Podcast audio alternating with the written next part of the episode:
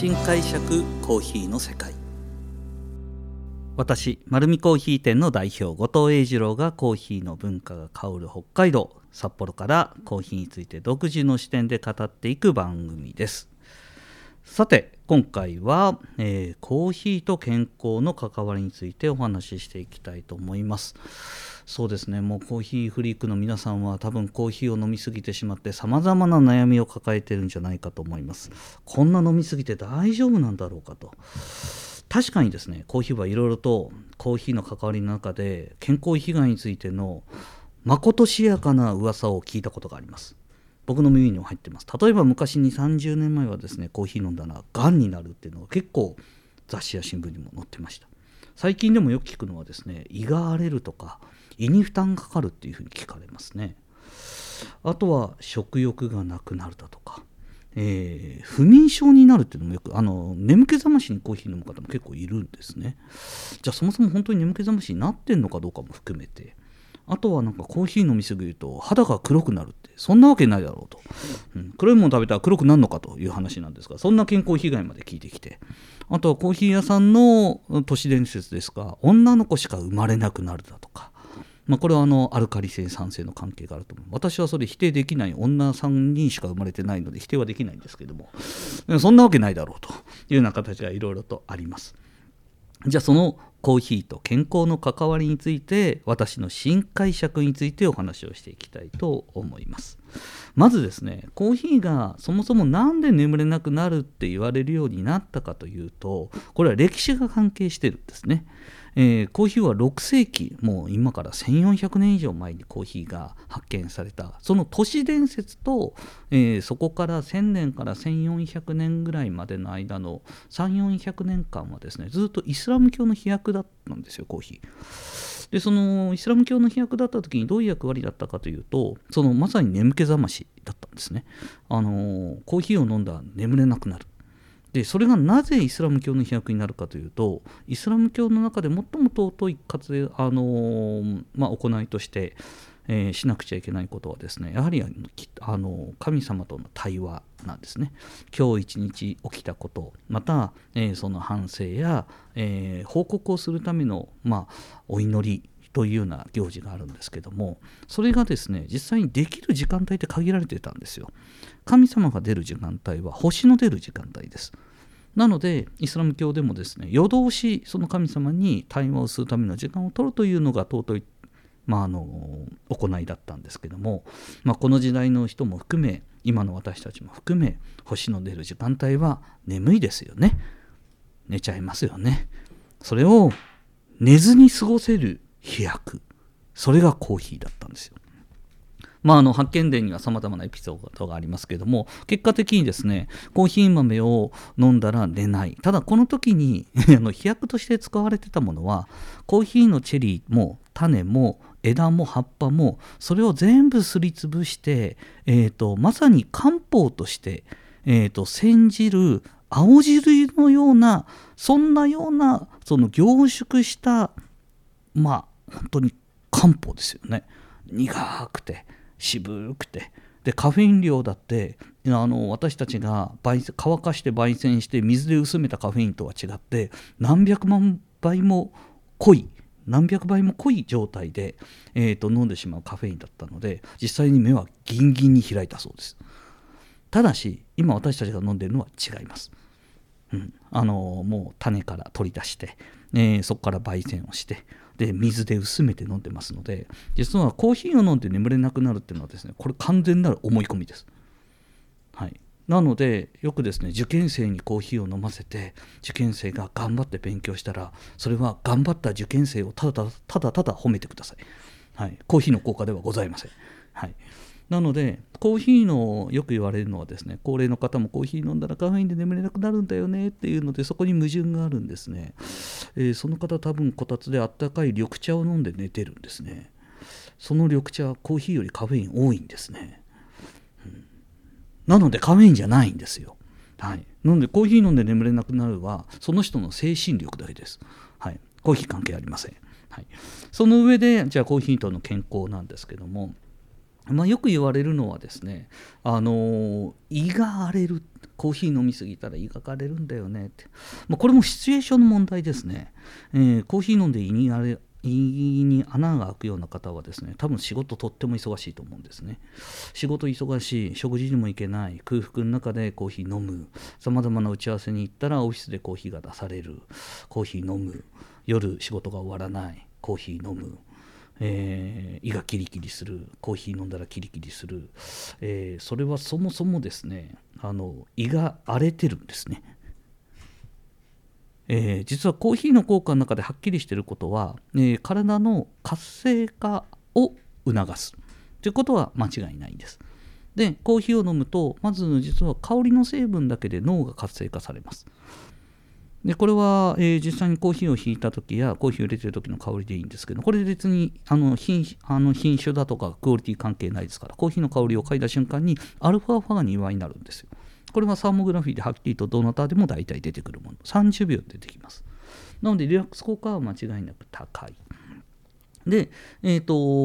コーヒーを飲むとですね、あのまず胃に入りますよね。で、胃に入ったので、胃から効果が出てくるんですよ。胃が活性化するのって何日とあの胃酸が出るわけですね。食べ物が入ったよという信号の中で胃酸が出る。じゃああの胃がキリキリするのはなぜっていうとですねあの前の日に暴飲暴食したりだとか、えーと、そんな方がいたらもちろん胃はただれてきたりとかします。でまた胃潰瘍の方になってしまえば胃が胃酸が出たらキリキリしますよね。なので、えーと、それでコーヒーを飲めばキリキリするんですけどそこでですねお医者さんにいた時に大体あのお医者さんの言葉が短いので皆さんが誤解するんですよ。えー、どうちょっと胃がキリキリしてって病院行くとですねお医者さんに「いやそうですかただれてますねじゃあ薬出しますね」って「あのー、母飲暴食とかされましたか?」って「あちょっと多くて」すいません。じゃあ、それなるべく控えてくださいねって。じゃあ、薬出しますんで、なるべくコーヒーも控えてくださいねって。ああ、やっぱりコーヒーですか。ってなるんですけども、先生が言いたかったのはそうではなくて、実はあの胃がキリキリするために抑える、えー、出した薬がですね胃酸を抑える薬なんですよそれじゃないと胃のキリキリは収まらないんですね。胃酸を抑える薬を出してるのに胃酸が出てくるコーヒー飲まれると困るわけですよ。だからコーヒーを控えてくださいって言ってるんです。なので実はコーヒーを飲んで胃がキリキリしたのは別にコーヒーが胃を荒らしたわけでも胃に穴開けたわけでもないんですよ。それは暴飲暴食とちょっと仕事のしすぎのストレスを控えてください。はい、ですね。なのでコーヒーはですね実はあのとっても、ね、コーヒーは体にいいことが次々と国際学術の論文でも発表されています。まず僕の方でもはっきり分かっているのはですね、えーと、がんになりにくいこれかなりの効果が出ています。男性女性も含めて、えー、大体1日3倍ぐらい飲むと2分の1ぐらいまでうん、これちゃんと統計学で数値出てますからあ言うの忘れました。実はコーヒーがなぜそこまで薬としての効果が高いかというとであんまり薬としても言われないのかですね。薬としての効果は高いのはですね実際に薬理学の世界ではさまざまな世界中で薬として効果のありそうな、えー、食物や鉱物まあそれこそ虫の毒だとか蛇の毒だとかそういうのも含めてさまざまな研究されてるんですけどもその論文の数も研究材料の数も最も多いのはコーヒーです。で今もその継続しています。なので50年前までは、ね、喘息の薬は世界中で作られてたのは全てコーヒーの原料で作られてました。ただ、えーと、喘息の薬には今違うものを使ってるんですけどもそれはあの効果が2倍早く出て3倍長続きする別の、え、成分が見つかったのでもうコーヒーでは作ってないということなんですけどもただまあコーヒーがですねそういう効果なくなったわけではない。でその他にも、えーと、このコーヒーの成分っていうのはたくさん使われています。またですねあの糖尿病にも非常に効果が高いということで、えー、糖尿病患者にコーヒーを投与することによって効果が出てくることも、えー、実際に出てきています。なのでですねコーヒー飲むと体にいいことは間違いないということははっきりと言えるんですけどもあとはやっぱりですねアルコールの実はあのアルコールを飲んだ時にコーヒーを飲むと、えー、ウコンと同じような役割を示すんですね。なので、えー、前の晩に飲みすぎてしまったとか、えー、ちょっと美味しいお酒に酔っ払ってしまったという時には締めにコーヒーを飲むと翌朝すっきりとすると、えー、これ実は習慣化してる国があります。イタリアですね。皆さんなんとなくかっこいいなと思ってるあのエスプレッソを飲む文化ってイタリア人って大体毎晩晩酌するんですよ。イタリア料理屋には必ず白ワイン赤ワインついてると思います。でもう見ると何本ワイン空いてるんだっていうぐらい飲んでると思うんですけども。で僕たちみたいに何かの折に飲むんじゃないんですよね。ヨーロッパの方々は生活の習慣の中に食前酒がありで食事とともにアルコールを楽しむもうそういう習慣になってるんですね。でそれなので習慣化されてアルコールでまだウコになって売ってなかった時代からこのエスプレッソをずっと飲むっていうのはもう習慣化されているというような形になっています。さあコーヒーと健康ですね、えー、心配になる方もいると思うんですがコーヒーはまず100%体にいいことは分かっています。もちろん飲みすぎはダメですけども、えー、そうですね。1日に3杯から4杯ぐらいは全然飲んでも大丈夫です。まあ、中に、あのー、妊婦さんやなんかでも、えー、控えなくちゃっていうようなことでカフェインですっていうふうに言われてるんですけども僕が持っている資料の範疇で言うとですね全くダメかというとダメではないです。えーと、はっきりと書いてあるのは23倍ぐらいは大丈夫。えー、何のその23倍ぐらい飲んでも、えーと、ネガティブなデータとしては裏付けのあるものは一つも出てきてないです。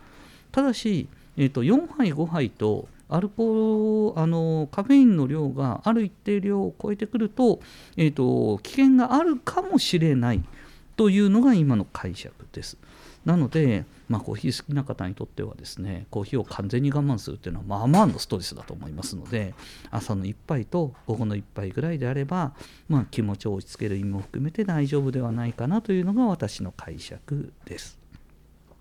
さあコーヒーは魅力的な飲み物でさらに体にいいなんていうですねもう一石二鳥の飲み物ですのでぜひ楽しんでいただきたいと思います。